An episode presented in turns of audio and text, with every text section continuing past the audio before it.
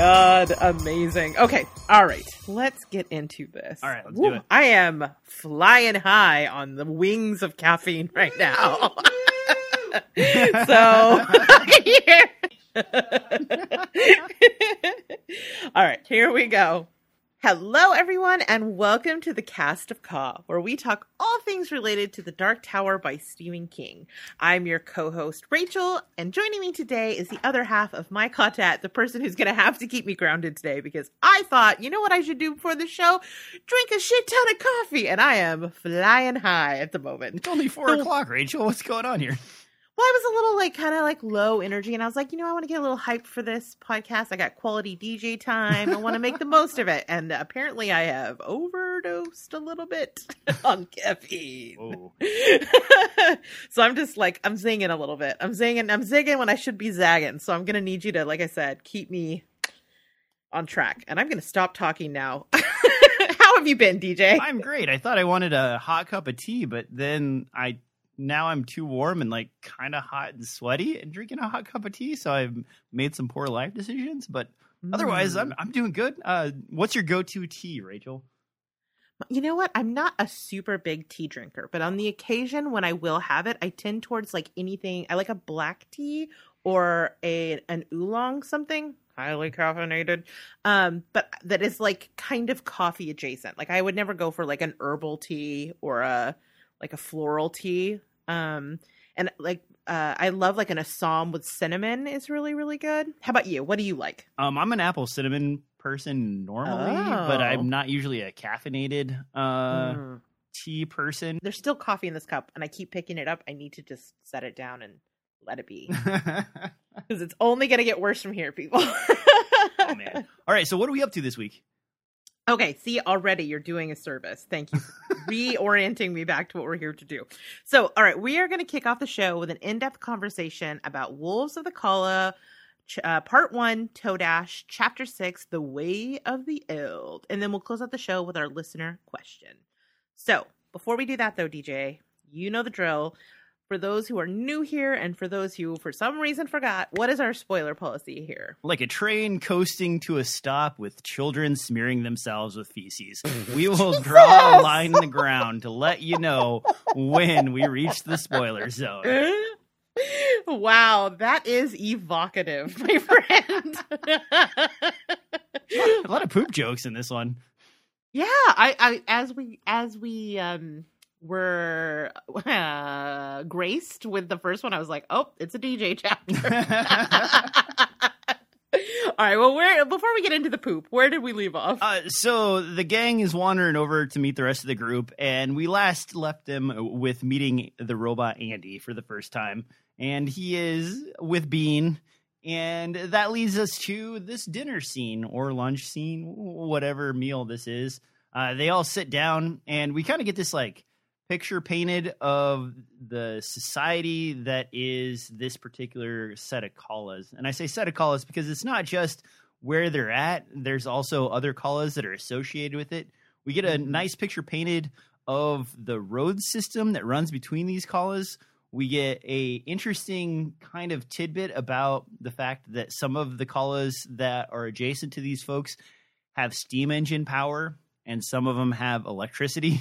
And some of them have party zones with naked ladies, which you must not mention around your wife, lest you be forced to eat her coleslaw.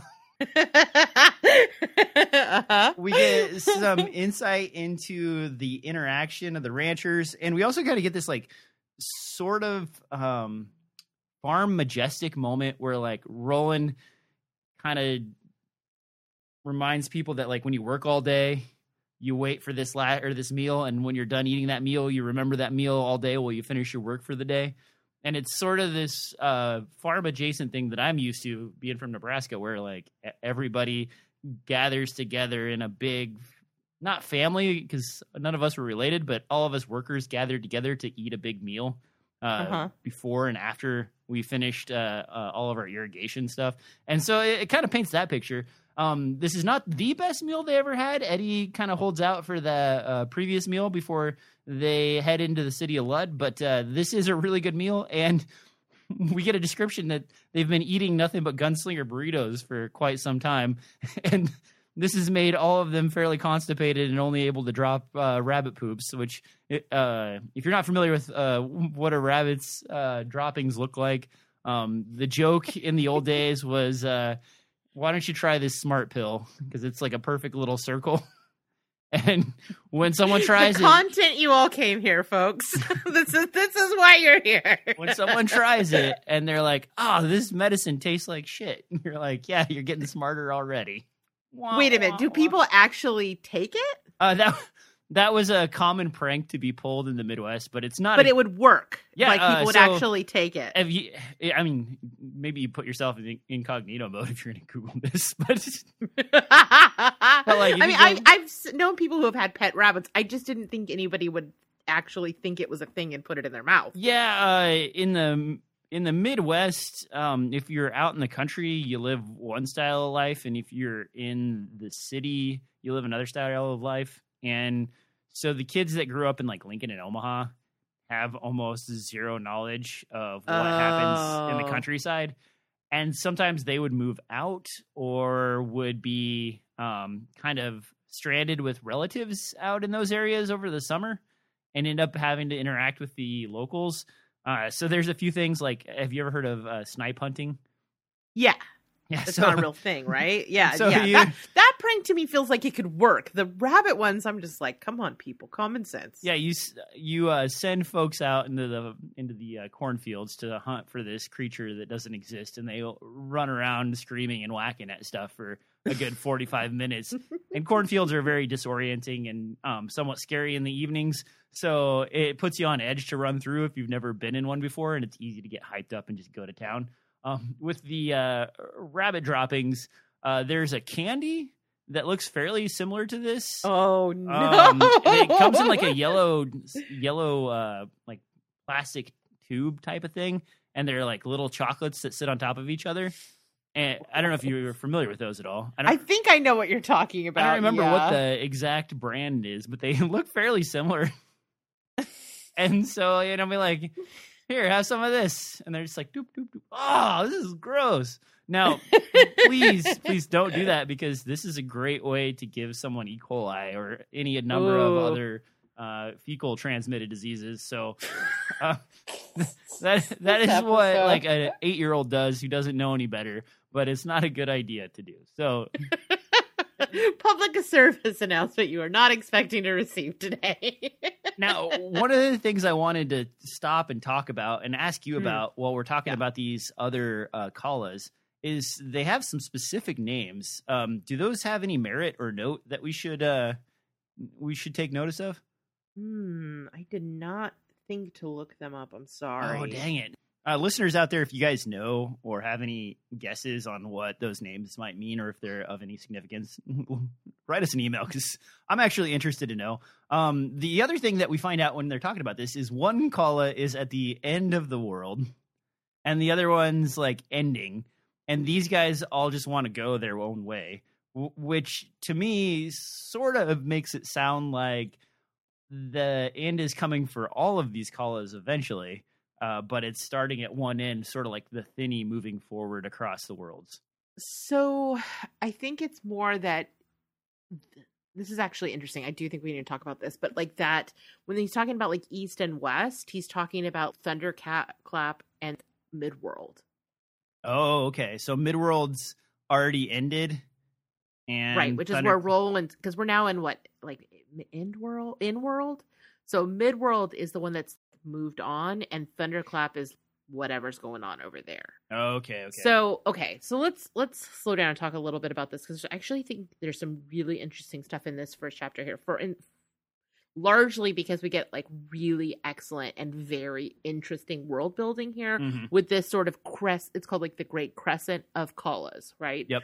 So Eddie begins as he's talking to them, talking about how he's just sort of struck by how civilized this all is, which kind of could come across as sounding very snobby, but it's actually, if you think about it contextually, it's like totally a understandable response to learning about the Calla, because it is totally unlike anything else that he's seen since he's come to Roland's world, or that Roland has described, aside from like some of the stuff about Magus. But even then, it felt like a world beginning to be in decline or on the cusp of decline. And then everything else that they've seen, like Lud, even River Crossing, is just Entropy City, right? And then they find this place in present day that has functioning farms, communities, a functioning government. It's peaceful, largely peaceful. It's just totally unrecognizable from anything else that we, you know, that we've been told about for 5 books at this point. So it really is interesting. And like you said, there's miners, there's people who are using steam power and electric power, which if you think back, I mean, that's kind of unbelievable because we hear about spark lights in Gilead, but how it was kind of treated like an ancient sort of technology that had been lost and was considered like an old world thing in Gilead, which was the most sort of advanced place we've heard about so far. But here in the Calla, not only do they still have, they don't call it spark lights, they call it electricity, and they're using it for manufacturing. That's kind of crazy if you think about it like that. So, and there's that, you said there's that pleasure town, right? Yep. So, and they have fun rides, which are presumably what, roller coasters? To me, I guess the question is, what does this mean? Like, what does it say about the Calla that here we are on the edge of Thunderclap, which is seemingly kind of like, of all places, would be the most impacted by the world moving on. But this place is just kind of frozen in time.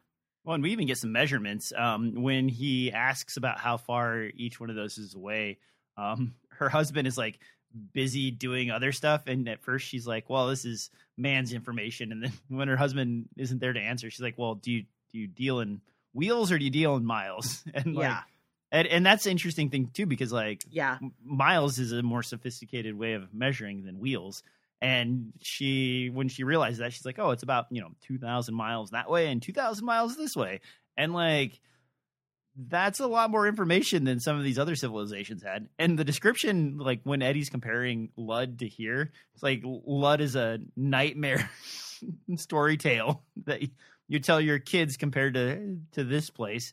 Right. And so that just paints the picture again of like how civil this is, even going into the feather being delivered as a form of like communication and way for voting. And like, yeah. Eddie's like, yeah, it wouldn't work in New York, but that's a pretty great thing to have around here, you know? Yeah, absolutely. But I think it just sort of begs the question, and I don't know that, maybe we'll get an answer at some point, but I think it's something we should be thinking about, which is why? Why is this place so different than anywhere else? And you have a robot that makes you meals? What? Yeah, I don't even have that here. I know. Basically, dinner is a quiet sort of thing. There's a few minor conversations, but it's mostly just mild descriptions as everybody eats. There's time for eating, and then there's time for platter. Eddie steps away to kind of sneak off into the bushes and do his rough business. And no, not enough rough. Another rough toilet. Yeah, and he is about to reach for a plant and hears a voice, and it's Andy the robot staring over him, telling him like, hey man, you use those leaves, you're gonna have a rash on your butt for quite some time, and it'll be very unpleasant. And like, Eddie's like, wait a minute, what are you freaking doing, man? You're not supposed to watch people while they go number 2. This is inappropriate. And then he's like, well, what about these leaves? And, you know, Andy, because Eddie is using bits and bobs of slang, has to click and clack to kind of process what Eddie's asking. And we get this kind of understanding of Andy that he, at first, Eddie sort of feels like, yeah, I'm Eddie. I'm a funny guy, and I make everybody, you know, kind of smile. But, like, he starts to realize that upper tone in Andy's register almost comes off as, like, a smug, I'm not a human, I'm a robot. Yeah. And we get this emphasized once when, like, he's like, how did you even get in here? You know, there's so much thick underbrush. Something as big as you would make noise. And Andy's like, it's my programming, beep, boop. And like, Eddie's like, yeah, sure, pal, your programming, beep, boop, got it. Understood, you know, say no more. Wink, wink, nod, nod. And it's sort of like a weird moment where, like, yes, the robot is almost making a joke, but not quite. And so... you're in this boat where you're wondering whether it's me as a person, like trying to ascribe human characteristics to a robot, or if it's a robot who just simply has human characteristics that are a little harder to maneuver because he just has a speaker grill delivering his content. And so that's the first bit we get with Andy there. And then it expands when Andy's like, well, would you like your horoscope? And Eddie's like, yeah, sure. You know, why not? And actually, let me back up. Before we get to the horoscope, Eddie also asks him, like, hey, Andy, you know, you're the ones who warned these folks about the wolves coming, right? And Andy's like, yeah, and so-and-so was so upset about this. And like, almost again, raw. Says it with like a little bit of joy, like, haha, stupid humans. And like, Eddie asks him a series of pointed questions that would describe, you know, what's going on over in the wolf's territory and like what this is about and what they do with the kids and so on. And Andy switches from like a jovial sort of like smug robot to almost like a police officer. And there's a little diatribe there where Eddie describes a cop in his neighborhood. And this guy, you know, was your buddy whenever you weren't into any trouble and there was nothing exciting going on. Would chat you up, ask how your family's doing and so on.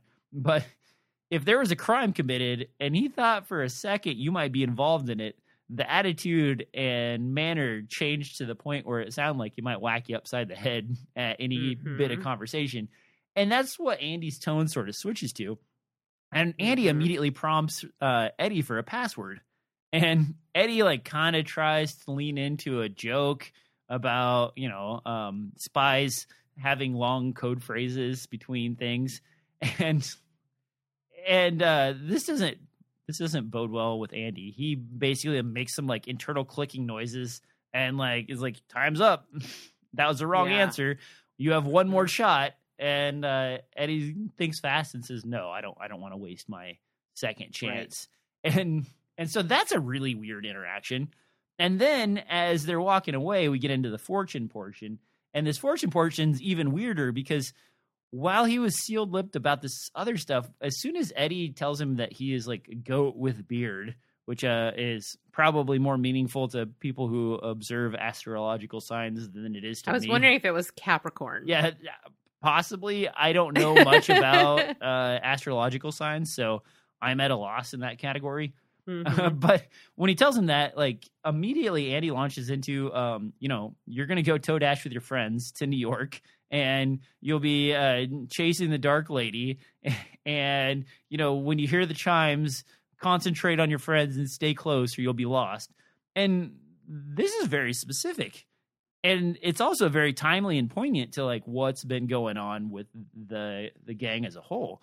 And when you hear that, you think for a moment, like, that's very insightful. And then you wonder, like, is all of Andy's, you know, fortune telling or whatever actually really insightful, but no one gives a crap or listens to it?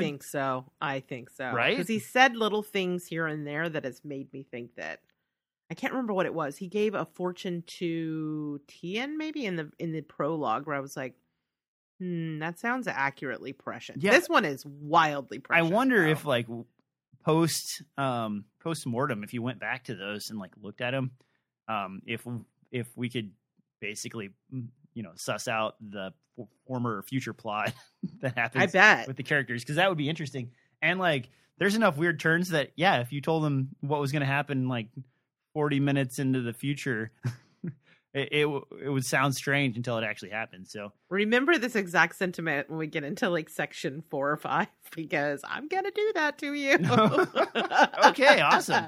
Well, and I think we'll have a test of whether how prescient his or like how true his gift is in the next chapter, because he essentially says you're going to go traveling somewhere far away, which we take to mean Todash, and the next chapter is called Todash. So I think it's fair to assume that that's what's going to happen. So I think we should, you know, like you said, like kind of pay attention to the words that he used here and see if they actually really apply to whatever happens in the next chapter. Definitely. The other really important thing to mention, too, is that when when Andy's prompted about like what happened and how this information became private, it's Directive 19.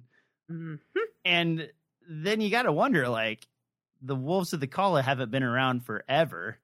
You know, we later find out that the children are delivered by train and they could just count the number of trains to find out about how many times they've visited. Mm-hmm. Because they have to pull the train off the tracks and like chuck it off to the side. So then was Andy always this way, or when those guys showed up, did they program him to be this way?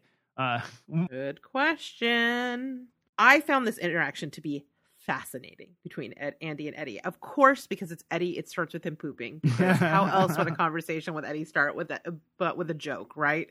So I think we get some answers that are really interesting, but are left with more intriguing questions, which I think is true as we move forward throughout this. And actually from the very beginning of this chapter, this is the like, here's a little bit of information, but now here's like 5 other questions that you have chapter of the book. So Andy, we talked about Andy's protections being eerily good, but I think it's interesting that his knowledge, that it's so metaphysical, that it's not just like you will have a good harvest or something like that. Something bland and like sort of generic that can apply to everybody. But he is predicting that Eddie's going to go Todash. And then when he is, the same thing with the being able to creep up on him, like his ability to do this, according to Andy, is programming. So my first question is, why would you program a robot to be so stealthy? I don't have the answer for this, but I think it's worthy of asking. Mm-hmm. And why would you program a robot to be able to tell this degree of like sort of fortune telling, essentially? What are the purposes? Because programming, there's intent, right? Like programming doesn't just sort of happen. It doesn't evolve. He's not saying like this is how he specifically says programming. So somebody made him be able to do these things for a desired outcome. And I think that that is worth considering when we're thinking about Andy, and just adds to my like do not trust Andy. That, and also these little things about him, the way that he is repeatedly smug in these interactions. And I think what we take away from this is there's some part of him that is disdainful or dislikes humans, even though he's like playing the good sort of assistant and servant. Like there's actually like an undercurrent of disdain for the people that he's supposedly helping, which is very sinister to me. I know I keep calling him sinister, but that's how I feel about him. And there are parallels here to Blaine that I think are red flags. And Eddie is one of these people who, even though he's unsure if what he's seeing is in his head, say what you will about Andy and or Eddie and the fact that we just met him pooping or experiencing whatever. He actually has a very keen insight into other people. Like all of his interactions with Roland, especially when they were kind of at odds in the wasteland, are evidence that like he has a good read on people. And I think even though he's unsure in these interactions with Andy, because we know of his ability to kind of really pick up on like subtleties, mm-hmm. we should trust him. Would be like, I think that it's easy to dismiss this, but in this case, I think Eddie is picking. Their names need to be more different. I'm having trouble here. Eddie is picking up on what's going on with Andy. And the last thing we didn't talk about was in the prediction that he says, you're going to meet a dark lady, which to me feels like a reference to the Lady of Shadows. Now, obviously, we have the knowledge as readers that there's this thing going on with Susanna and Mia, right? Mm-hmm. But he doesn't yet. So I guess in that case, Lady of Shadows was Odetta. Which makes me wonder if if Eddie is going to meet Mia and Todash. Ooh. I don't know.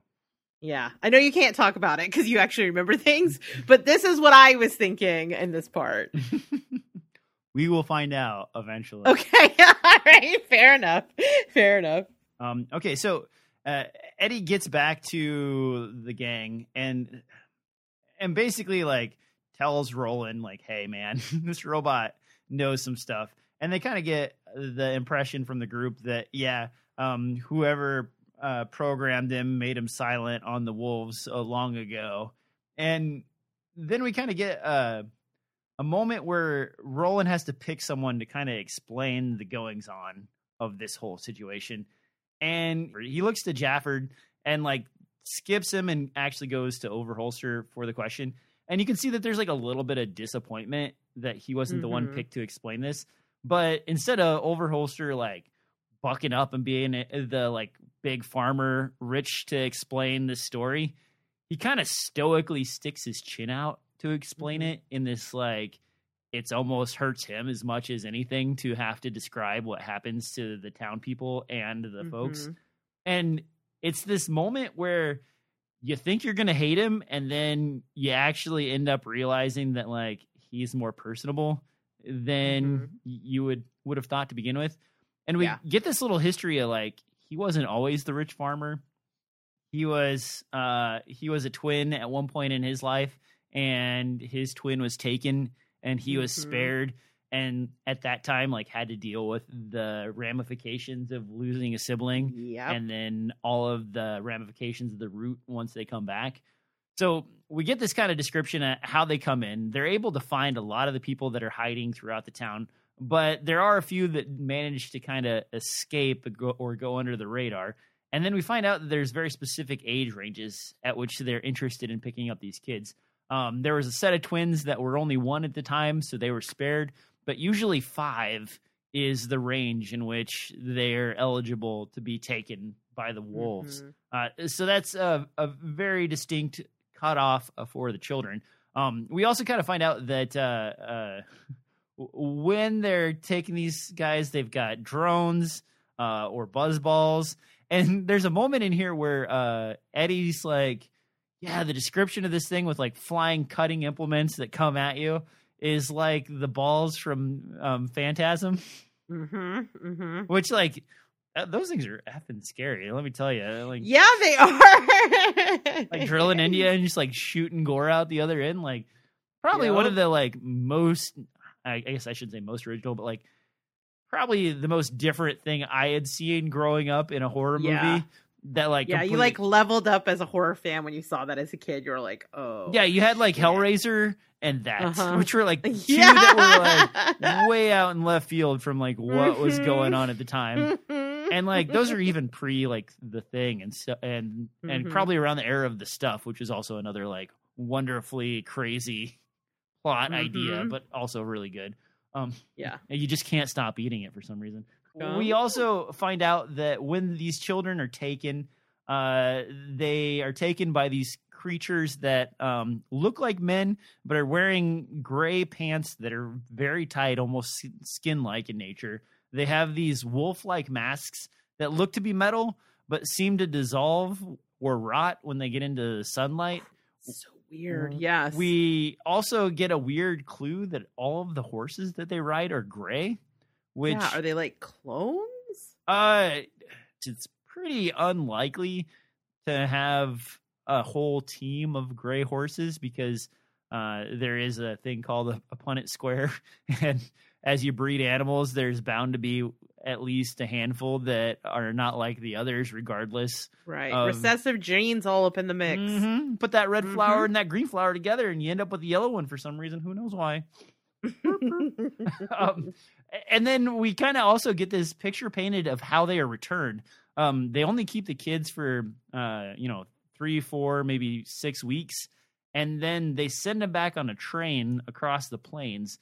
And because they can't determine how fast the train travels, they have really no clue of how long it takes them to get there and no way to calculate the distance, which Roland agrees, like, that isn't a helpful clue. They are also stocked with provisions. But these Roont children, one of the descriptions is like a 5-year-old who has just learned to gather up his words loses them all and is back to a diaper. And when they're describing the kids coming back, the provisions are sometimes, food fought, and these guys are needing diapers. And if the weather or temperature is in a bad way, they'll have a bit of exposure from the ride on the train. And when the train finally gets there, they unload the kids and basically have to just drag the train off the tracks and chuck it off to the side, as I mentioned before, which is interesting because when we get a description of some of the other areas, and they do have finer tools like steam engines and powered electrical devices, you almost wonder why they need a team of horses and why they couldn't have one of those other things involved, but we don't quite know yet how the trading system works and why these guys are more of an agrarian farming community versus what the other Callas have and can do. So that one's probably something we'll find out later. The other thing of note is that these kids don't start off as giants when they come back. Ooh. There's like a few really sad moments. So the kids that were really young and were just starting to become people are less affected because the loss is not very much.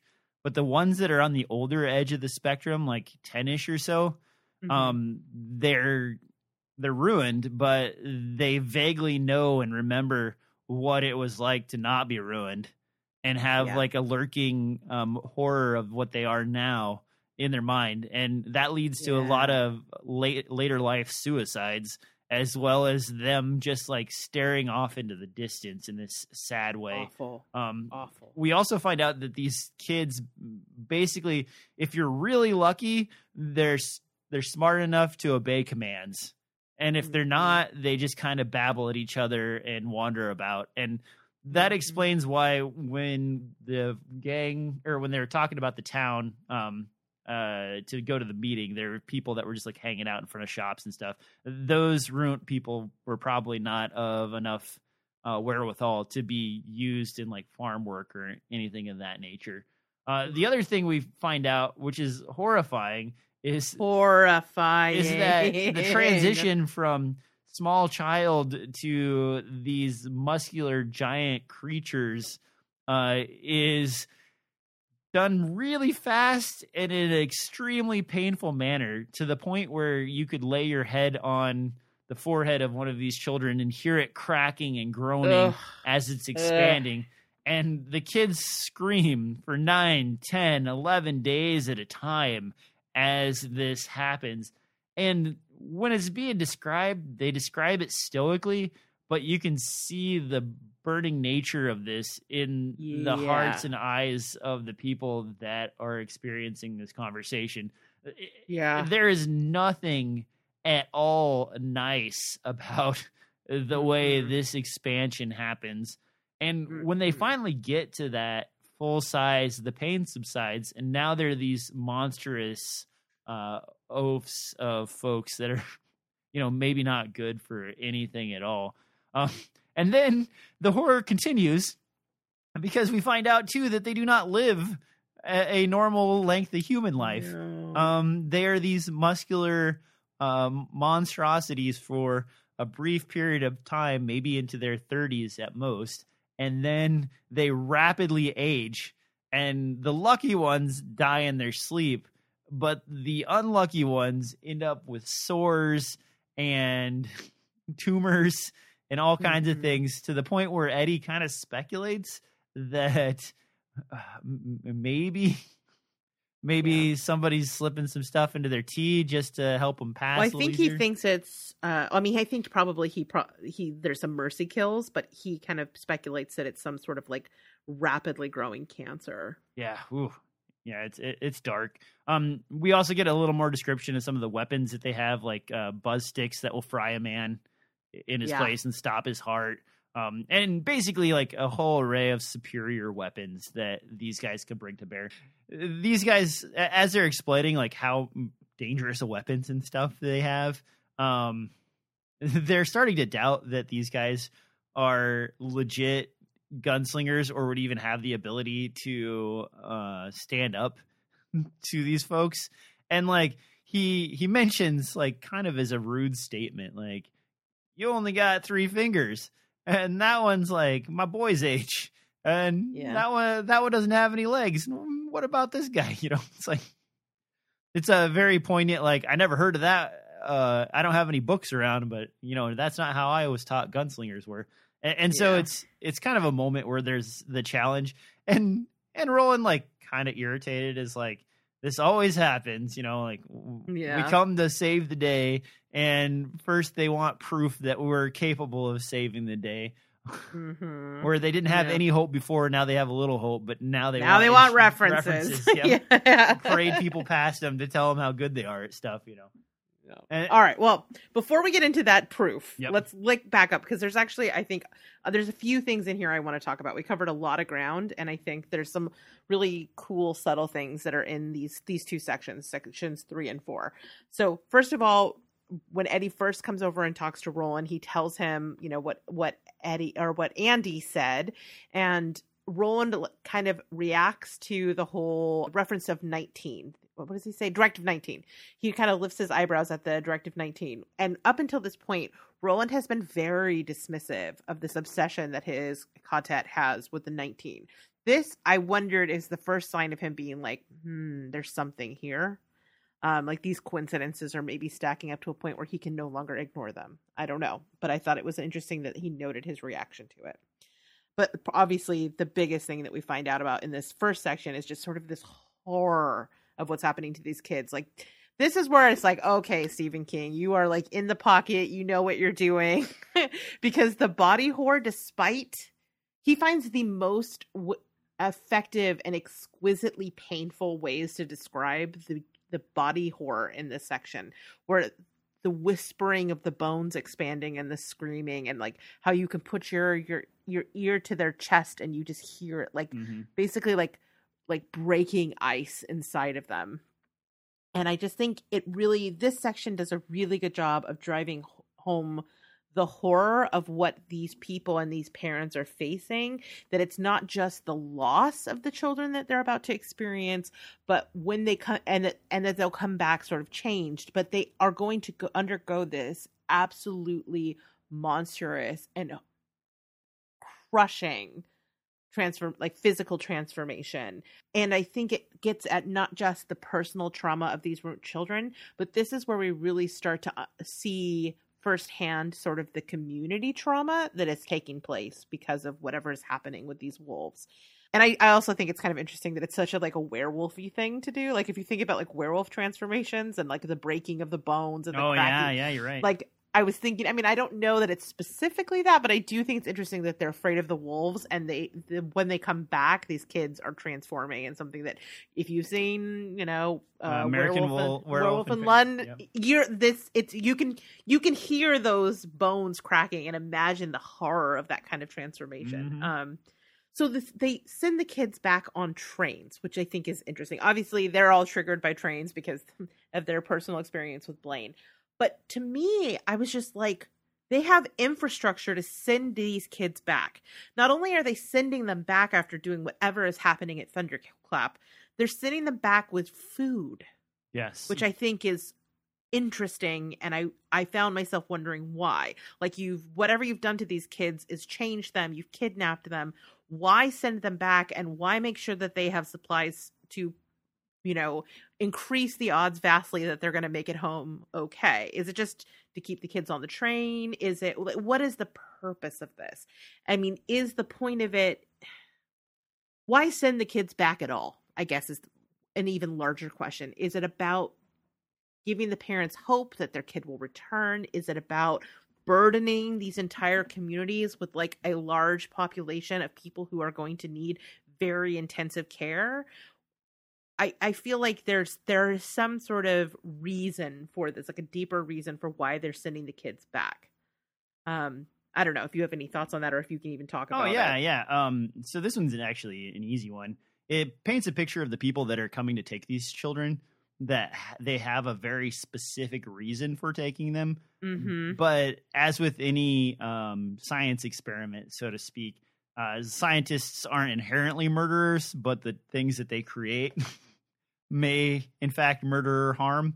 So you think science is happening? Because this feels very unnatural and magic-y to me. I mean, yeah, but like, okay, so let's back up and get a description of the weapons. So we got drones, which are flying things, which take maintenance. We got electrical batons that basically stop people's heart and burn their bodies. We have got other weapons and mechanisms that seem, okay. So there's an old saying that says like sufficient science is enough to appear as magic to someone without said science. And like, that's the level that we're comparing these two societies to, because these guys are just, farmers. they don't know much about anything, you know, a buzzball or a, you know, a drone. Like he even attempts to say atomic, but fails at the pronunciation, but understands that there is something that, you know, used to be space age ish about atomic things. And so these guys that are attacking, like, it feels pretty strongly to me like they just have more advanced technology. But them sending the kids back means that the individuals that are capturing them for a reason, but they themselves aren't necessarily murderers and still have, like, human levels of operation. Oh, you think? Oh, see, I was like, it's so much crueler just to send them back the way that they do and to have to make you watch your sibling or your child suffer. See, it's so much crueler than just taking them. You know, I can't remember for sure, so that might be the case. But fair. But the way this sort of feels to me and the way it foreshadows is more like the guy who invented the nuclear bomb and then realized that his bomb was going to get dropped on a city full of people and they were going to melt away. Like, he had the intention of his work focus only, but he wasn't necessarily on board with, like, the post use of said work. And in a lot of science stories, you get this point where, like, the thing the scientist does is bad, but it's not because the scientist had intentions of being evil. It's because the scientist was focused on whatever his goal was to no end, and then ancillarily it caused damage, but he himself wasn't specifically out to damage anything in particular. And you get this with, like, let's see, an easy one is, like, Frankenstein. Like, you know, he's so obsessed with the thing that he works on it to the detriment of whoever doesn't care, and then he creates this thing, and, like, now it lives in a suffering world and hates itself. And the next time he has to do this work, it's horrible. Or you know, like the travel between space with Jeff Goldblum and The Fly. Like, he never intended to do anything bad or damage anybody, but, like, in the end, so you think that this is proof of, like, some degree of humanity, conscience? Yep. Yeah. Or interesting. See, I was like, wow, this is how you burden a community and make sure that they remain docile, because how do you even, like, manage to pull together any sort of defense if, like, all of your time is taken with just trying to, like, stay afloat, and also everybody is a caregiver in the community. Yeah, and that could be true too. And also just, like, the living with the horror of what the power, like, it's like They have the power to do whatever they've done. That is a constant reminder of the overwhelming strength that whoever it is that is doing this has. To me, I feel like it's like psychological warfare. But then, you know, it could very well be that it is somebody who has subconscious. I don't know. Yeah, I guess we'll find out. Remember, so I can't say which one's right. I just came up with an elaborate theory in my mind and thought it sounded good. I like it. Okay, well, that'll lead into something that I want to talk about in a minute here. But first, last detail about the Roont children's. We also learned that they, like, lose all sexual function. But the way it's described by the people of the Calla is they say that they cannot mate, which is a very intentional word choice, in my opinion. I think it is another insight into how they see these children who've returned. You know, you don't talk about people mating. You talk about animals mating. And so you do get the sense that these people in this community who have this, like, very intense trauma think of the Roont children as subhuman, which is pretty heartbreaking. Yeah. And I mean, just like, oh, I can't. If you think about just the emotional toll of this, it's very intense. It's very intense. Okay. So now let's tinfoil hat. You ready? Okay. Okay. So, when was the last time you think we talked about Tahines in the story?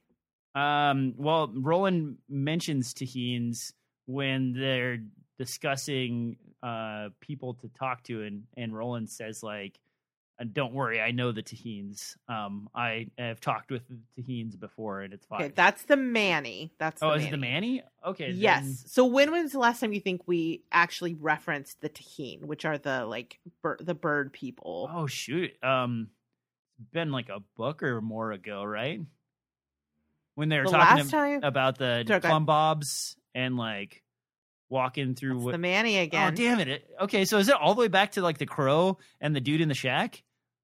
It was book one. Really? Yeah. So it was okay. Yep. All right. Yep. So, and I know because I went back and did a word search in every book. And what I found, I think, is kind of interesting. So the last time Tahine was referenced was not the guy with the crow at the very, very, very beginning. It came up one more time in that book, and it's under the way station when Roland is speaking to the speaking demon that sounds like Alice when he gets the jawbone. And what she says to him is, "Go slow," a dragging, clotted voice said from within the wall. "Go slow past the drawers, gunslinger. Watch out for the Tahine. While you travel with the boy, the man in black travels with your soul in his back pocket." So, at the time, we had some pretty strong opinions about what this meant. And I think we weren't wrong, but I think this book, even though maybe it was not intended when that was originally written, now can reflect back on that sort of like prophecy, right? So we kind of were like, well... We didn't know what the purpose of the Tahine was. We're like, well, maybe it's because he like saw the Tahine or whatever. I don't know.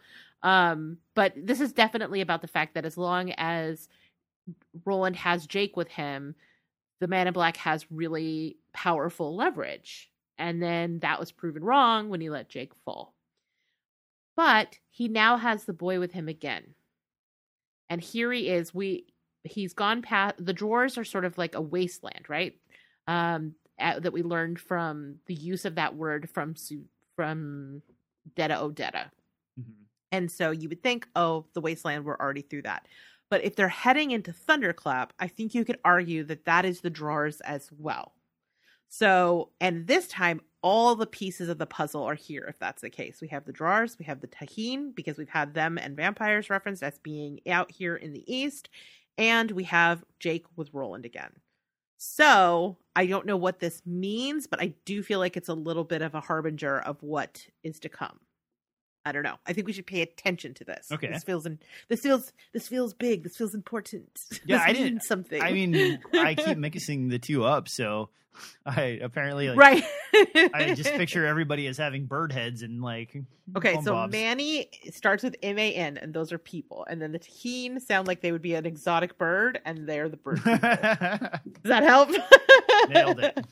So I don't know. Any thoughts about this prophecy potentially becoming true now? I mean, this is where we're to the point where Stephen King finally like perked up and was like, I need to finish this stuff. I might die soon. Mm-hmm. And so, yeah, you know, if we go from that mindset, yeah, sure. Like that makes perfect sense. If I were Stephen King and I were to like try and retackle this, I would go back through all my books first and like suss out any of the little bits that I thought I wrote that were cool little threads he had dropped. He's like, time to pick those up. Yep. And gather them up into a ball and like roll them back out somewhere and look at them and then see how you could shove them into the next puzzle.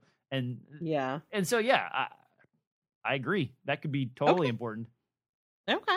And then last thing for the section before we move on to the final section is just, there's this really, I don't know, kind of fun little throwaway moment here where Slightman in the lead up to being like, you know, We didn't have books. I don't know about gunslingers. Sure, we've heard tales told of them, but, you know, how do I know you're a real gunslinger? And he talks about, like, sort of the legendary references that he grew up hearing, and he refers specifically to Jericho Hill. And so I just thought it was kind of a fun throwaway moment where he doesn't even realize it, but these, like, legends that he's talking about are literally referring to Roland. Not just where he's from or his kingdom, but like something he did. Like this legendary the man thing is in front of you. Gunslinger did, and it was actually the gunslinger you were talking to. Correct. All right, that's what I got for this section. All right, so finally we get to the point where like they basically have to show off, and Roland basically calls Jake over, and At the moment he calls him over, Jake is sitting with the other kid. Oi had been playing with some stuff and like running around and like showing off. And this moment, Roland realizes that he was about Jake's age when he had to have his coming of age moment.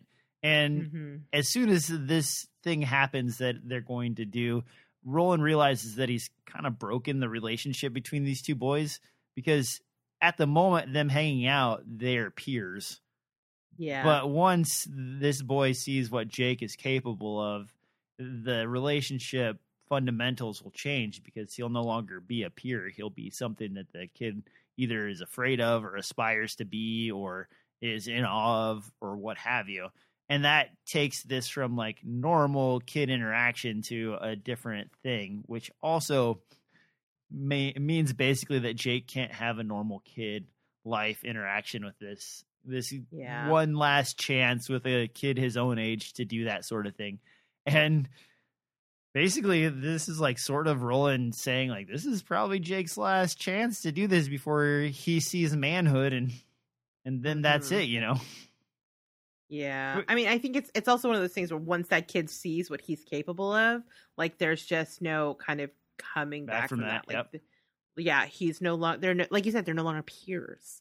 And there's like a special bond that kids have that once they know what Jake is capable of, it makes it impossible to go back.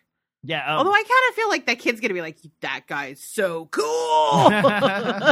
But I don't know. Stephen King says otherwise, so he would know. It's his world. So as Roland calls him over, he has Jake recite the, I shoot with my heart. And, I remember the face of my father, or those who haven't forgotten the face of their father, and so on. And as he's chanting this, one of the group's Overholser stands up and is about to say something. Roland like shushes him, or not Roland. Susanna shushes him, and like this is a great moment. It doesn't even distract Jake.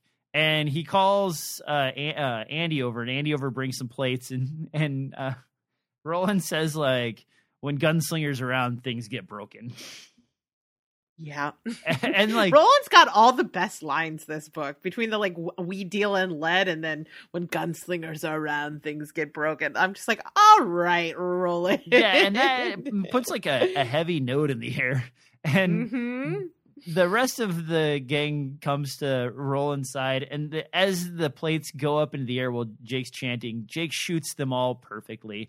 The pieces fly into the air, and the gang, without even having to have Roland's instruction, capture these shards of plates in their hand.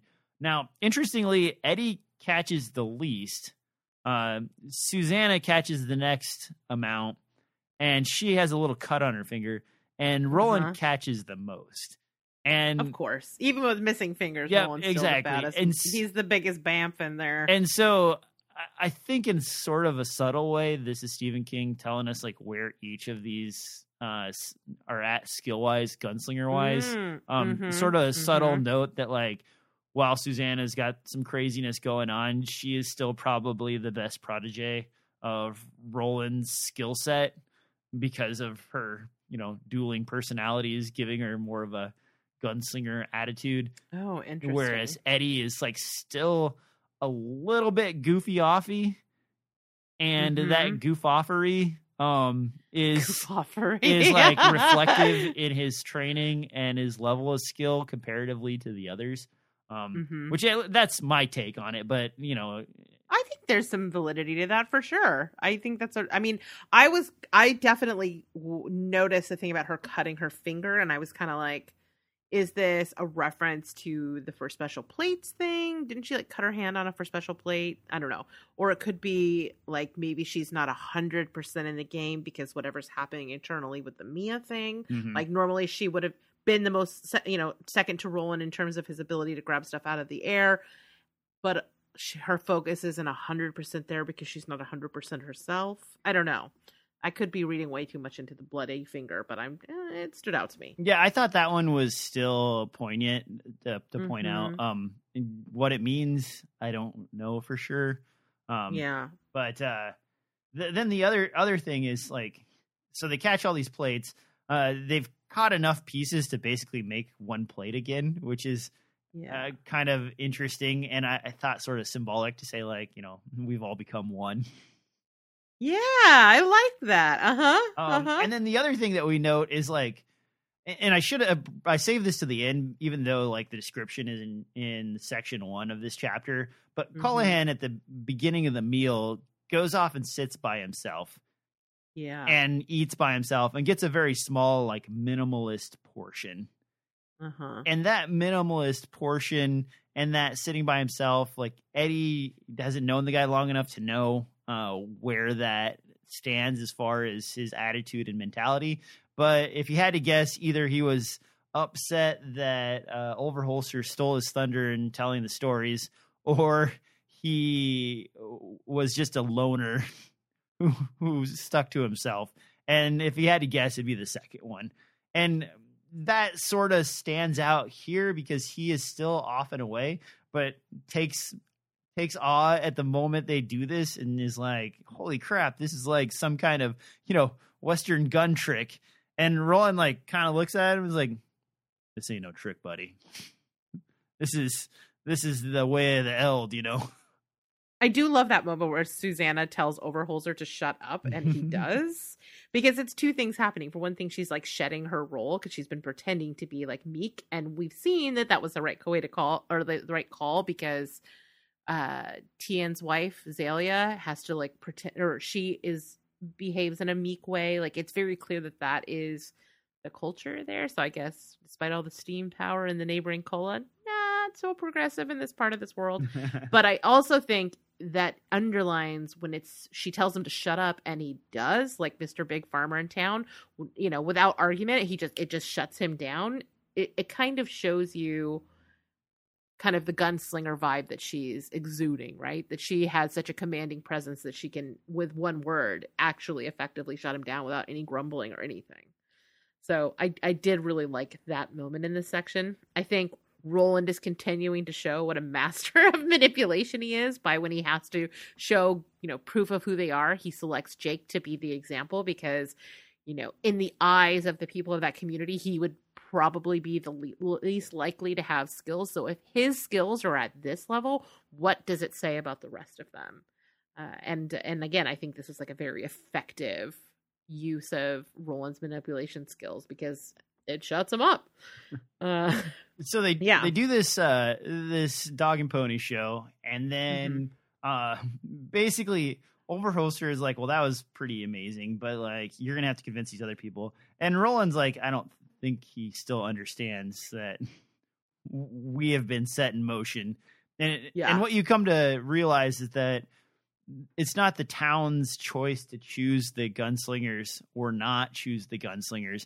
It's actually the gunslinger's choice to take up a cause that is good or not to take up the cause.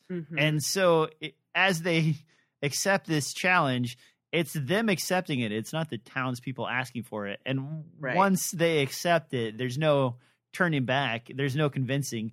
But Roland kind of lets him explain, you know, that there's this guy who gave up most of his land to his kids, or to these younger kids, and that those two managed to be twins that stayed together because they were young enough that they weren't taken, but he still is a pretty trig guy, and you're gonna have to convince this other guy. And Roland's like, well, no, I'm not. No, we just need to see the lay of the land. Yeah. And what's going on. We need to look around for a few days. We have 27 days. Oh, wait, nope. We have 26 days now. And we need to see what we can do. And once we've looked around, we're going to want you to go out with the feather and collect everybody. And we're going to need some of your men. And Overholser's like, whoa, wait. We're not forming an army. And Roland's like, nah, dude, we're gunslingers, man. You saw those plates? We might need like 2 people. Yeah, we're going to need a couple of you. If we have to create a trap or do some kind of clever thing, we might need more of you to help build or assess that. But after that, it will only need a couple of you guys to help us. And that's about it. And that kind of puts him at ease, but it also like puts him on edge. And then there's sort of this like fight to get them to stay with one person or another. Like, you could stay with me. Oh, we have a nice house. It's a little small, but I surely we'll show you a good time, you know? And like Roland, like kind of lets that wash over him and is like, hey, Callahan, you loner, you got a house to go along with that church? And Callahan's like, yeah. And he's like, I think we're staying with you. Right. And then we'll, you know, once we're done seeing how nice this church is, we can go assess, or we'll put ourselves onto the town to stay wherever.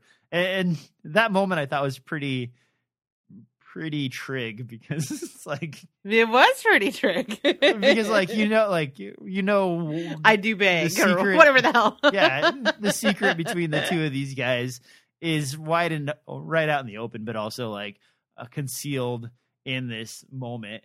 And it also like kind of makes sense to the townsfolk, because they do know that this pasture is one of the Calla of New York, so to speak.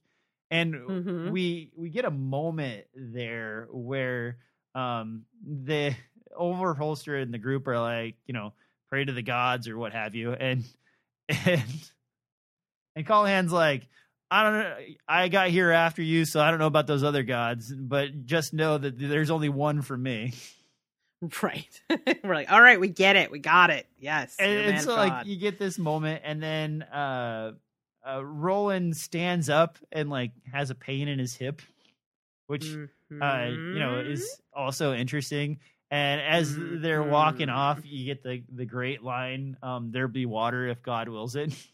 Yeah, like I said, Roland is bringing the like great, like the line thunder of this book. He really, I feel like King has really just like fallen into Roland's voice in a way that with this book that I'm really enjoying. There's also and let me say this and then see if it needs to be cut.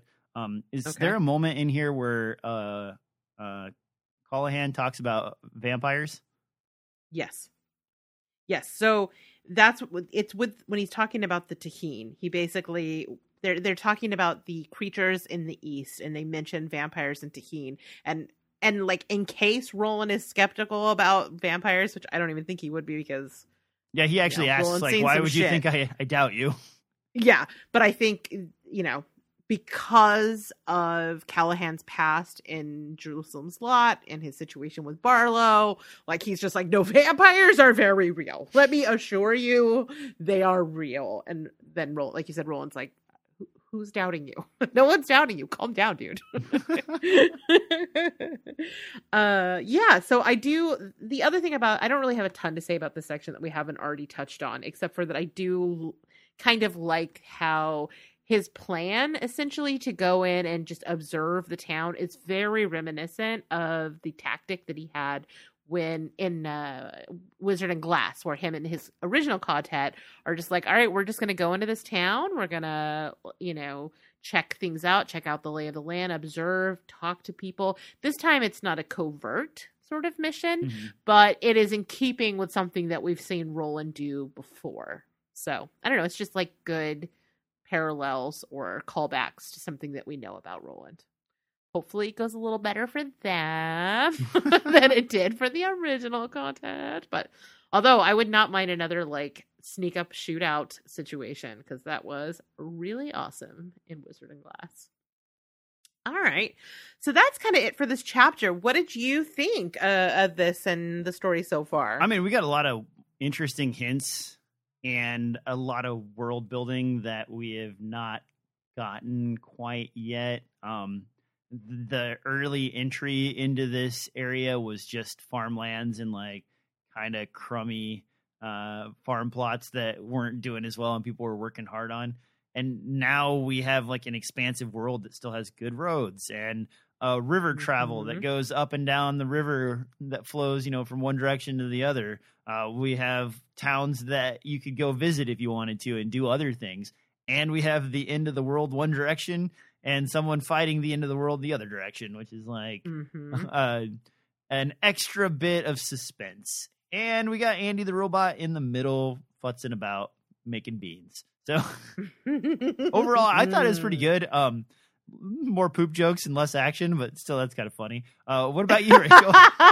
Well, you know, I loved this section. Of course I loved this section. It's like all world building and it's so mysterious, right? Like I said, in section one, this is all about giving you information that you've been wanting and leaving you with 5 new questions that you're desperate for an answer for. And like, I love that. I love a building story. I love when it's mysterious like this. Rarely do the explanations ever live up to the, you know, the mystery. But right now, this is like the sweet spot for me. I love it.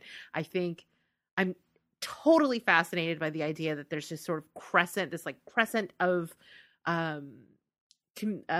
civilization that is sort of untouched by the brokenness of the rest of the world. And yet it is on the cusp of like the darkest and most evil place that we've been so far. Well, I mean, the wasteland's pretty fucked, but you know what I mean. Like, it's Thunderclap. We've been warned about Thunderclap. Yeah. So you would think that this place would be in the worst shape, but, and yet it's the best. Why? It's just, I find this section to be incredibly intriguing. I think there's great character moments. I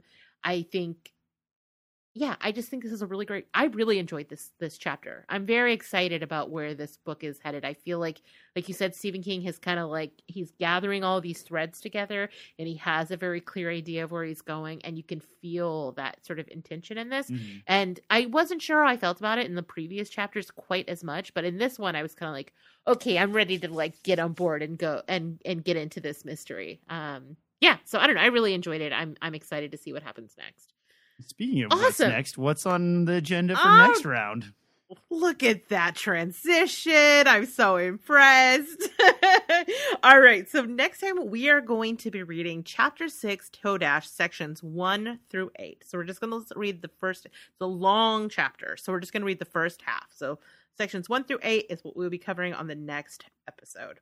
So that just leaves our listener feedback and Facebook question. And I asked last time and on the Facebook, we're going to do another Dreamcasting because it's like my favorite. And this time we're going to be Dreamcasting Dwayne D. Overholser. We've had a couple, Dwayne D. Overholser.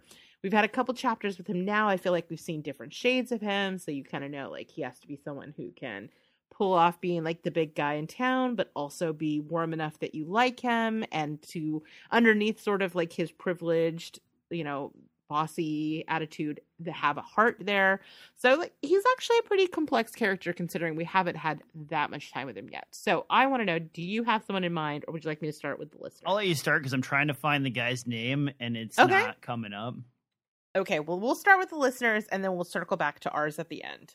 All right, so first up, I mean, who knows, and maybe somebody will have your idea too. So first up, Sheldon says his pick for Overholser would be Sam Elliott. He's got the voice and the acting chops to pull off Cy Overholser's character perfectly, in my opinion. So I'm in the midst of a movie with Sam Elliott right now, which makes me want to agree with Sheldon. And it's called The Man Who Killed Hitler and Then the Bigfoot, which sounds super goofy. And like the poster looks super goofy, but is actually this like really kind of amazing emotional story about, it's like a period piece and like killing Hitler and like what being an assassin does to you and the things that you do in the time of war. But then also it's about like, you know, aging and finding your place in the world as an older person, and then also Bigfoot. So it is a real mix of things and is way better than you would think based on that name. But he's really, really, really great in it. So that's my weird plug for that movie. And I agree, Sheldon, Sam Elliott would be great. I mean, I love Sam Elliott. He can do pretty much whatever he wants. And I'm like, yes. All right. So James has 3 choices, all of which I think are very different takes on the character. The first one is Kevin Costner, which I feel like he's reached that phase in his career. And he's got like that whole Yellowstone vibe now. So I could see that. Like not Waterworld Kevin Costner, but Yellowstone Kevin Costner I could see. Yeah, rugged older man. He's not very warm though. No. So that, yeah. And I think when you say warm, like I think you will find that my pick is a little warmer. Okay. I'm excited. Okay. All right. So his next pick, I think, is the total opposite of that and is like very warm. And that is Tom Hanks. What? I mean, like, he's an elder statesman at this point. I could see maybe. I don't know. What do you think? I don't know. Tom Hanks is like one of those guys that I have trouble divorcing his personal life from his work life. And so whenever I see him, I kind of think like, eats placenta. Does he eat placenta? Yeah, he's Tom Hanks, America's dad. Oh no, I'm thinking. I thought you said Tom Cruise. I'm sorry. Oh, I totally thought you said Tom Cruise. I was kind of shocked because I feel like Tom Hanks is like the one person everyone likes. Like he's like the Dolly Parton of he's like Dolly Parton. The only thing you can't like about Tom Hanks is his son. Well, the sins of the son, right? Yeah. But yeah, I think that's like a totally he has gravitas, he has warmth. Like I'm trying to imagine a situation where you would have a moment where you didn't like Tom Hanks. He's just so goddamn lovable. Okay, and then his last pick is Harrison Ford, which man, he's got the gruffness. Yeah, I don't disagree with Harrison Ford. I think that's actually the best one of the three. The problem with Harrison Ford is because he's a taller, slimmer dude, he doesn't quite portray. You want a little more chonk. Yeah, you want someone that because this is a guy who worked hard his whole life and has now gotten to a comfortable life and doesn't want that to be disturbed. And Harrison Ford, even to this day, still looks a little the machinist, raggedy, Oh, God, what?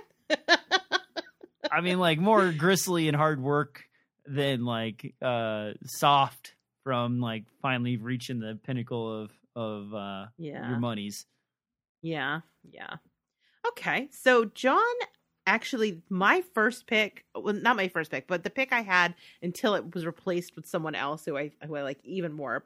So I 99.99% agree with this just right off the bat. He says, I know he's passed, but I still think he'd be perfect.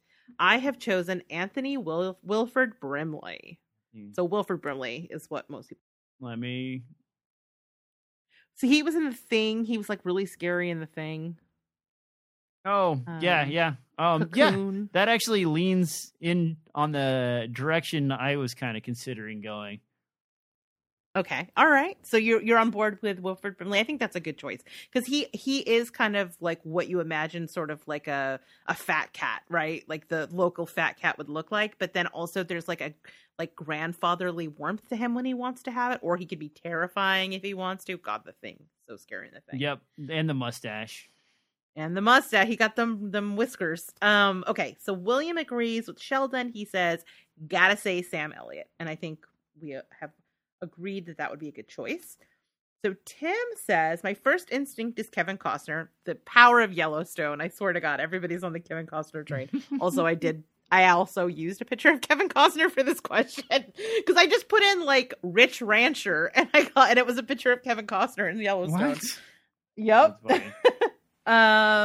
But Sam Elliott is his, he's okay. Oh, he actually has some interesting choices. So his next one is Sam Elliott. So that's vote number 3 for Sam Elliott. Mm-hmm. His next one, I think actually is really interesting, is Jeff Bridges. He was the dude. Oh yeah. That's a good one. And he has kind of that, sort of old Westerny vibe. Yeah. He's definitely done some cowboy stuff, right? Yes. Oh yeah, for sure. I'm 100% sure I've seen him in multiple cowboy movies. Yeah, I can't off the top of my head, but yeah, I mean, me too. I can totally picture. He's got to be in some sort of Tombstone-y kind of thing, right? Oh yeah, yeah. So yeah, I think that I really love Jeff Bridges, so that's a great choice. And then he has a total wild card with this last one, but I'm kind of into it. His last one is Edward James Olmos would be prime contender. Edward. So he was in, did you watch, oh God, what was that show where the aliens pretend to be people, but the robot, Battlestar Galactica. Oh, the original the newer one. Okay. The one that came out 15 years ago now. Oh yeah. The new one from a decade and a half ago. Yeah. He was Commander Adama? No, he wasn't Adama. He was the other guy, right? Because he was Adama. I thought Adama was the guy that ends up with one eye and leads an insurrection. No, that's Saul. God, why is it still in my head? Because he was the salty sea dog, and then he ends up with an eye patch. Yeah. Yeah, I could see him doing it. Yeah. He's definitely got like a Western-y vibe that also feels like a little like Spanish heritage that would like kind of fit into the Calla's vibe. Yeah. All right. So the last one comes from Samantha, and she says, and this is an actor who, like, it's a blanket yes for me at all times, at any age, Kurt Russell. Well, so it's funny because I always, when I see Jeff Bridges, get him confused with Kurt Russell when they both have beards, because like they look really similar to each other. So like the whole time like, Guardian of the Galaxy, when he's the dad, I was like, oh, Jeff Bridges is in this. I'm like, wait, nope, that's wrong. Right. I mean, they're a kind of genre of dude. Yeah. Yeah, for sure. Yeah. But I think those, either one of those two are like transplaceable. So yeah. Yeah. Seems reasonable. I mean, yeah. And I think like current day Kurt Russell is kind of perfect because like he kind of has a, like, he was in the Santa Chronicles, so he has like that twinkly blue eye thing and is lovable, but also like if you think about him, and he also looks kind of like he fits physically the description, right? Like he still looks like he's a strong, healthy, older dude, but also is not like a hard body.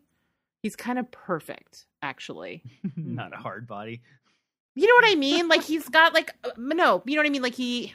That's it sounds mean. I don't mean it to be mean. I mean, what I'm saying is he's like a dude that's like in his like probably 70s, 60s, 70s, but he still looks really healthy, but he looks like a person and not like a pretend, like a, I don't know, like a unachievable. The caffeine is worn up. Yes. Like a ridiculous, he's not on human growth hormone, essentially. Like is what I'm saying. Anyway, you made me say it. Okay. So those are our amazing listener feedback. I love all of these suggestions. There's some really interesting wild cards in here. I had not thought of Edward James Olmos. That's really good. I think Sam Elliott's a great one. Great calls across the board. Really different takes, too, because I feel like what we learn with these castings, and this one is a perfect example of that, is how different we all kind of imagine these characters in our own sort of headcanon. And it's fun to find out how other people see these characters and compare them to, like, what's in my head. Speaking of which, DJ, who is your casting? Oh, so mine's easy. I just had to go look him up because for some reason I couldn't remember his name. But Woody Harrelson was my go-to person. Interesting. And the reason I say that is because he has the range of kind of like charisma, but also of being like a man who wants what he wants. And so you can kind of imagine in like one of his more dark roles that he would have been perfect lording over the group as they were having the discussion. And then at the same time, when like he kind of has a positive turn, you can definitely look at Woody Harrelson and be like, yeah, at this moment, I hate you. And at this moment, you're fine. And at this moment, you suck. And then like on top of that, he's a little soft all over because he's an older guy and like, he was never really like a super buff person. And he is like aging in that way that he has a predominant chin and looks like he would jut it out and tell you angrily, like, this is how it's going to be. I love Woody Harrelson. That's it. Again, a super offbeat from what I'm imagining choice, but I really like it. I feel like he's really like it. Fairly underappreciated actor. Like I think so. Doesn't get as much. He was so good in True Detective. Oh my God, he was amazing in that. I mean, everybody always talks about Matthew McConaughey in that. It was Russ Cole's great and all, but like, yeah, he's great in that show. Yeah, he's a good dude. Anyway, what about you, Rachel? What do you got? So I went a very different direction, and I'm kind of amazed that you and I both managed to pick people that nobody else selected. So I wanted to pick someone who, again, like can kind of be both those things, like imperious and imposing, but also like an undercurrent of heart. And to me, nobody embodies that better than John Goodman. Oh, yeah. I think he can, like, just think about what's that? 10 Cloverfield Lane. like that heel turn he does in that movie. Ooh, he's so good at whatever he wants to do. I mean, he first debuted that style in Oh Brother, Where Art Thou, where he's the Bible salesman. Yeah. And then he just like turns the corner to like, I'm gonna murder you. So this is like a super deep cut. I don't expect you to know this movie, but for those in the audience who love like a sexy 90s thriller as much as I do, Sea of Love was the first place I saw him do this. Oh, no, I've never seen it. Oh, it's like an Al Pacino movie about like the serial killer in the like in I think in Louisiana. So it's all about like the South and I don't know. He is really awesome and scary in that. That and Fallen, when he gets like possessed by the demon in Fallen, he's so scary. That's a great movie if you've never seen it, with Denzel Washington. No, not seen it. It's like this body hopping demon and you always know who it's in because it like sings a song. It's a really, really, really good movie. Anyway, so yes, John Goodman is my Cy Overholser. All right, cool. So this is the part of the show where I ask for a new listener question if I remember to do it, which I did not. So I apologize. No new listener question on the show. However, I will be posting it on the Facebook page before we record the next episode. So keep an eye there, and we hope that you all participate. If you haven't joined the Facebook group, I don't think you actually have to like get approved anymore. Like they changed the way the groups work. So it's really easy to get in. Just hop on. Join us, answer the questions, or you can drop us, check it out. If you're not on Facebook, you can go look at the Facebook group and drop us an email with your answer, whatever you want to do. But unfortunately, I ran out of time and I forgot to come up with a question. Unless, DJ, you have one off the top of your head. No, but did you know that Woody Harrelson was in a superhero movie? Yes. What was it? It's called The Defender. Never even heard of this movie. Is it a movie or is it a series? Is it The Defender or The Defenders plural? Defender singular. Oh, I don't know what that is. A comedy. I know he's in a Star Wars movie. Around three characters, an everyday guy who comes to believe he is a superhero, a regular man who adopts a superhero persona, and yeah, it stars Woody Harrelson as the Defender. Hilarious. It's from 2009. Yeah, and apparently do not remember this at all. Apparently there was a sequel. What? Well, what does it say? From the Defender, visit blah blah blah. Oh no, never mind. That's trailer 2, not Defender 2. Okay. Oh, okay. I mean, yeah, I knew he was in a Star Wars movie. Did not know he was in a superhero movie. I guess he also in... No, he was not. Okay. All right. Anyway, cool. Learning all kinds of stuff. Where am I in my notes? Blurg. Okay. So on that note, if you want to get in touch with us, there are lots of ways that you can do that. You can email us at castofcaw@zombiegirlsgrrlz.com, or you can hit us up over on our Facebook group, or you can follow us on Twitter and Instagram @ZG Podcasts, plural. We'd love to hear from you, and any of your crackpot theories or feelings about our crackpot theories, please feel free to drop us a line. And if you are looking for something spooky to watch, you should check out our video on demand and streaming calendar on the Zombie Girls website, because we keep track of all the horror and horror adjacent things that are coming out on various streaming services, as well as on video demand rental. And if you want to get some cool new gear to start off 2022 on the right note, check out our merch at zombiegirls.com/merch. And if you love us and you want to support us and you want more of this excellent content that we are pumping out into the universe, you should support us by joining our Patreon, where all of our episodes across the entire network are extended, as well as bonus content. In fact, this month, our bonus content is going to be Cast of Caw specific. Whoa. We're still working out exactly what that's going to be, but we'll be recording it like I think next weekend or weekend after next. I just learned something new, and I work here. I mean, we've talked about it. It's okay if you forgot, but as long as I'm on your calendar, we'll figure it out. And like, for instance, today we are going to be talking about, I have a new thing I want to try on our extended episodes and see what you think about this, DJ.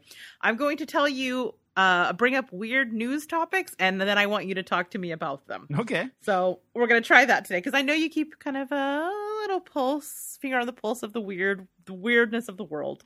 So we'll see. We'll see what you think. And that is it for all the plugs. So, DJ, if people want some more of you in their life, where can they find you on to internets?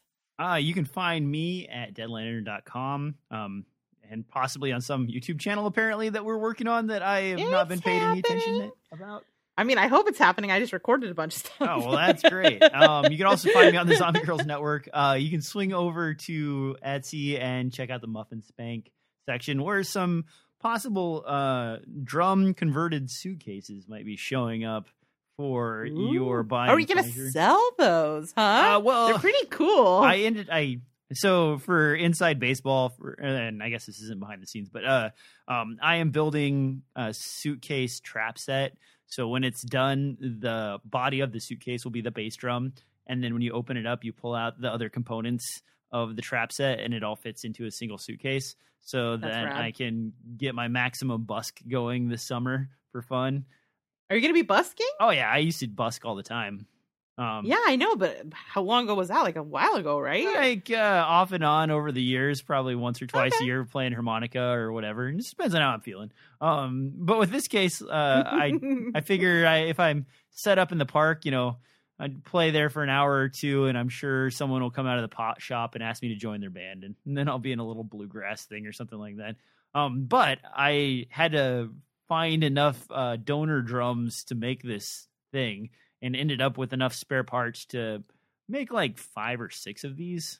Oh, wow. So I will likely be making that many so I can get rid of the rest of the bits and bops that I have laying around and clean out my garage. There won't be full trap sets for sale because that one's for me, but there will be possibly some bass drum / tambourine ensembles that you could pick up and start jamming. Rad. Right. That's so cool. I've seen the prototype and it looks dope. Yeah, that one was my test. Did you see the green suitcase? Mm-hmm. The green suitcase was after I've worked out the bugs, go to, because it's such a classy freaking suitcase. Yeah, and it's really cool. I got an actual like wooden hoop to go all the way around the drum instead of the metal one, so it'll be like very retro 50s looking as it squeezes into that like sort of like late 50s suitcase. The only limitation is the size of the suitcase means that it will be more challenging for me to figure out how to get all of the drums in said suitcase. So we'll see how that works out.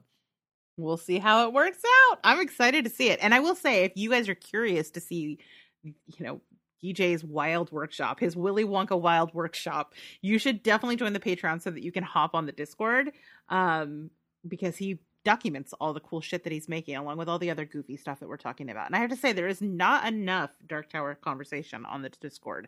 So I hope that some of you will join us, because it's a lot of fun. One more thing for the behind the scenes today. Okay. I would like to tell you about the bins. The bins? Yeah. I won't tell you too much right now, but it is a giant warehouse and you sort through items yourself. And that's all I'll say for now. Okay. All right. Tease. All right. So where else can you find me on the internet? Thank you for asking, DJ. You can find me on the Zombie Girls Podcast, where we review horror films from a feminist perspective. I think we're going to be talking about Witches of Eastwick and Death Becomes Her next. Ooh. We're recording that this weekend. Yeah. Boo movies. Or ooh. Oh, okay. I thought you said boo. I was like, hey, I like those movies. No, those are both great movies. And it was my turn to program because we take turns, and I was like, we're gonna watch something good. I'm tired of watching stuff I don't want to watch. You can find me on More Deadly, where we review horror films directed exclusively by women. We have a really amazing interview that we recorded this week that I cannot wait to put out. It's under embargo right now, so I can't put it out yet, but we interviewed the Addams family, who make films together, and they made The Deeper You Dig, and their new film Hellbender comes out later this month, and spoiler alert, it's really good. So we talked to the entire family, and they're amazing. It was like one of my favorite interviews I've ever done across my entire career. So that was really, really fun. We have Stream Queens, which is about reviewing horror films that you can stream on the internet. Our next episode is actually Hellraiser, which I think came up in this episode.